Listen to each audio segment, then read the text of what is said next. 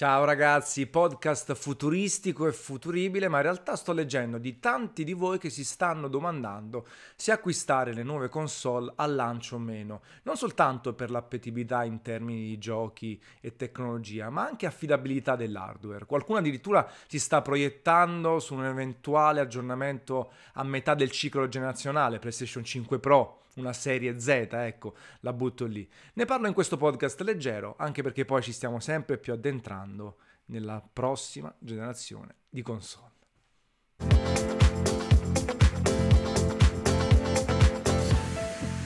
Partiamo dalle basi. È chiaro che l'arrivo di una nuova generazione di console porta con sé eh, hype clamoroso, aspettative enormi e anche qualche preoccupazione. Ci sono diverse tipologie di giocatori, quelli che spendono soldi senza pensarci un attimo, sia se hanno disponibilità economica che meno, perché poi alla fine spesso e volentieri queste cose sono acquisti istintivi, non si sta girando tanto causa Covid, quindi magari uno dice vabbè mi tolgo lo sfizio, mi aggiorno l'hardware e vediamo un po' che succede. È chiaro come ho detto in precedenti podcast, non è che i titoli disponibili al lancio per PlayStation 5 e soprattutto Serie S e Serie X siano super appetibili, no? Perché molti sono a cavallo tra le generazioni.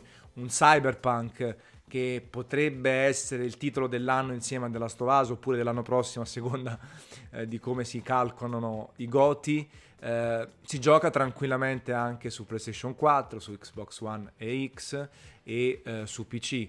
Um, è chiaro come Spider-Man, anche Sony con la sua ultima strategia ha deciso di portare comunque la stragrande maggioranza dei titoli su PlayStation 4 anche e non ne parliamo di Microsoft che in realtà sta abbracciando questo concetto di ecosistema che si estende anche al PC, al servizio Game Pass anche in versione Ultimate, quindi diciamo un acquisto razionale proprio non c'è. Su PlayStation 5 è chiaro, Sony sta puntando a qualche esclusiva. Demon Souls, ve l'ho detto, è la mia killer application, nonostante l'abbia giocato e consumato al tempo. Il remake e il passaggio degli anni fanno sì che possa sembrare un titolo quasi nuovo, con tanti déjà vu eh, e ehm, pensieri e ricordi di quello che è stato al tempo. Godfall rimane sempre lì, qualcuno addirittura lo sta rivalutando, io rimango molto alla finestra e molto critico, gli altri titoli sono di supporto. Però poi c'è il cuore, il cuore videoludico, la volontà di sfruttare al massimo la propria TV che abbiamo comprato con tanto sudore, ehm, il fatto di essere a bordo banalmente, dire esce un nuovo oggetto tecnologico eh, figo eh, che supporta nuove tecnologie, un 4K migliore, l'HDR, eh, HDMI 2.1, caricamenti veloci, interfacce, questa, questa patina di novità che, che, ci porta un po' a dire vabbè chi se ne frega, eh, mi piazzo nel salotto mh, mm, una nuova console o due nuove console che sono anche esteticamente inedite, eh, tra altre cose sfruttando magari queste, tutte queste promozioni sull'usato da parte dei venditori che comunque eh, rendono di fatto più appetibile e più accessibile l'acquisto eh, della console Microsoft o di quella Sony. Um, questa cosa è sempre un po' irrazionale.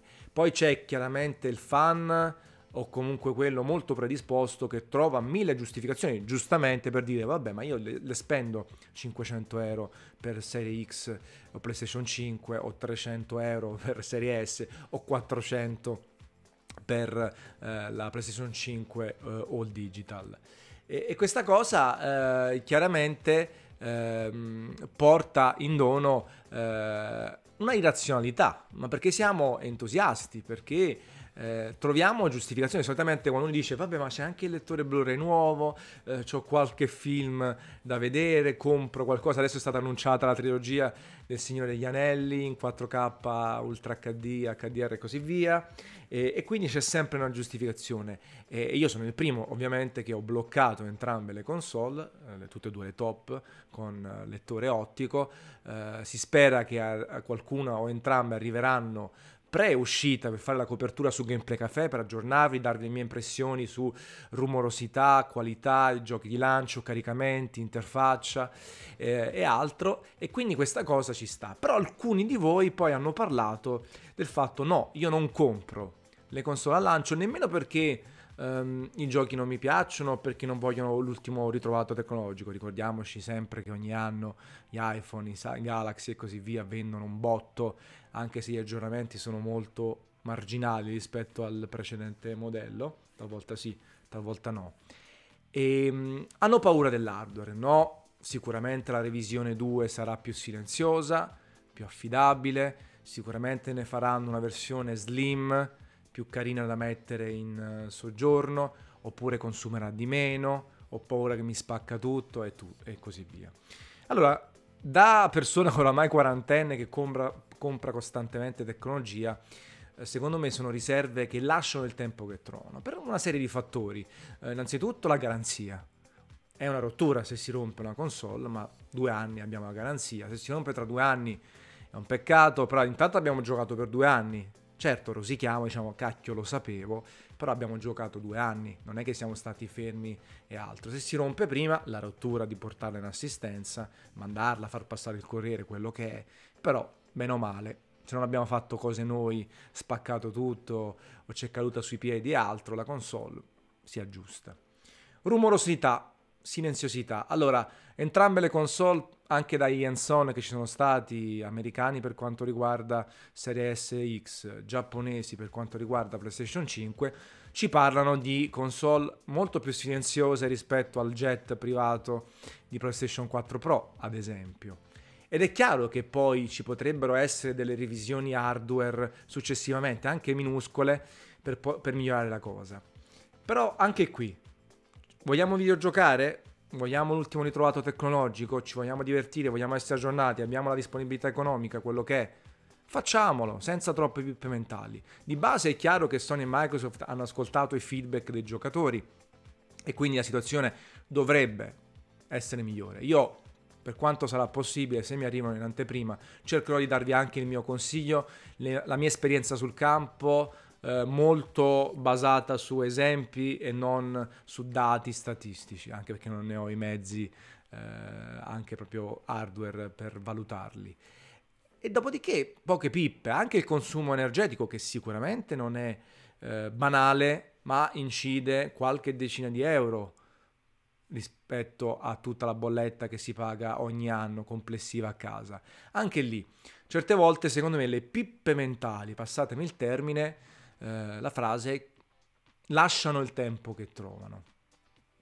Perché così altrimenti non si vive e magari eh, PlayStation Slim, 5 Slim, Serie X, non so se potrebbe arrivare Slim o comunque un'ulteriore revisione in ottica, che ne so, di riscaldamento o altre cose, arriveranno tra un po' e nel frattempo vi precludete di giocare alcuni titoli. Diverso è il discorso se uno dice, bah, adesso sto tranquillo, ho il multipiattaforma, ho il backlog eh, di Xbox o PlayStation, eh, tanti altri titoli, Assassin's Creed, appunto Spider-Man, Cyberpunk, arrivano anche sull'attuale generazione, sti cavoli. Nel frattempo magari aspetto un anno o due, escono eh, Halo oppure eh, God of War oppure Horizon e dico vabbè adesso la compro, eh, non la pago più 4,99 eh, ma la pago 3,99 oppure c'è il Black Friday o qualche promozione ulteriore dell'usato e quindi risparmio e mi trovo anche una console già pronta con un parco di titoli superiore o con un servizio Ultimate ancora più ricco. Questa cosa va benissimo, l'accetto, è ottima e forse è anche la scelta più razionale da un certo punto di vista. Però ecco, basarsi su caratteristiche hardware, su quello che sarà è un po' il discorso che si fa anche su PC.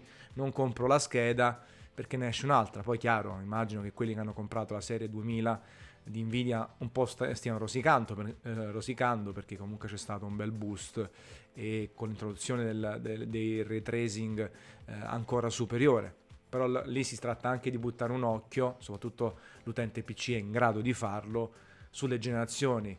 L'introduzione di una nuova tecnologia molto figa ma molto esosa dovrebbe farti pensare un attimino di aspettare, io ho la 1070 e passerò direttamente alla serie 3000 quando potrò, quando sarà.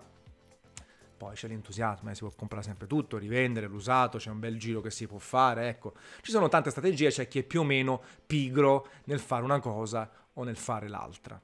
E poi arriviamo all'esempio estremo. Veramente ragazzi ho letto e mi hanno fatto, mi avete fatto delle domande riguardo ad eventuali PlayStation 5 Pro o Serie Z, mi piace chiamarla così.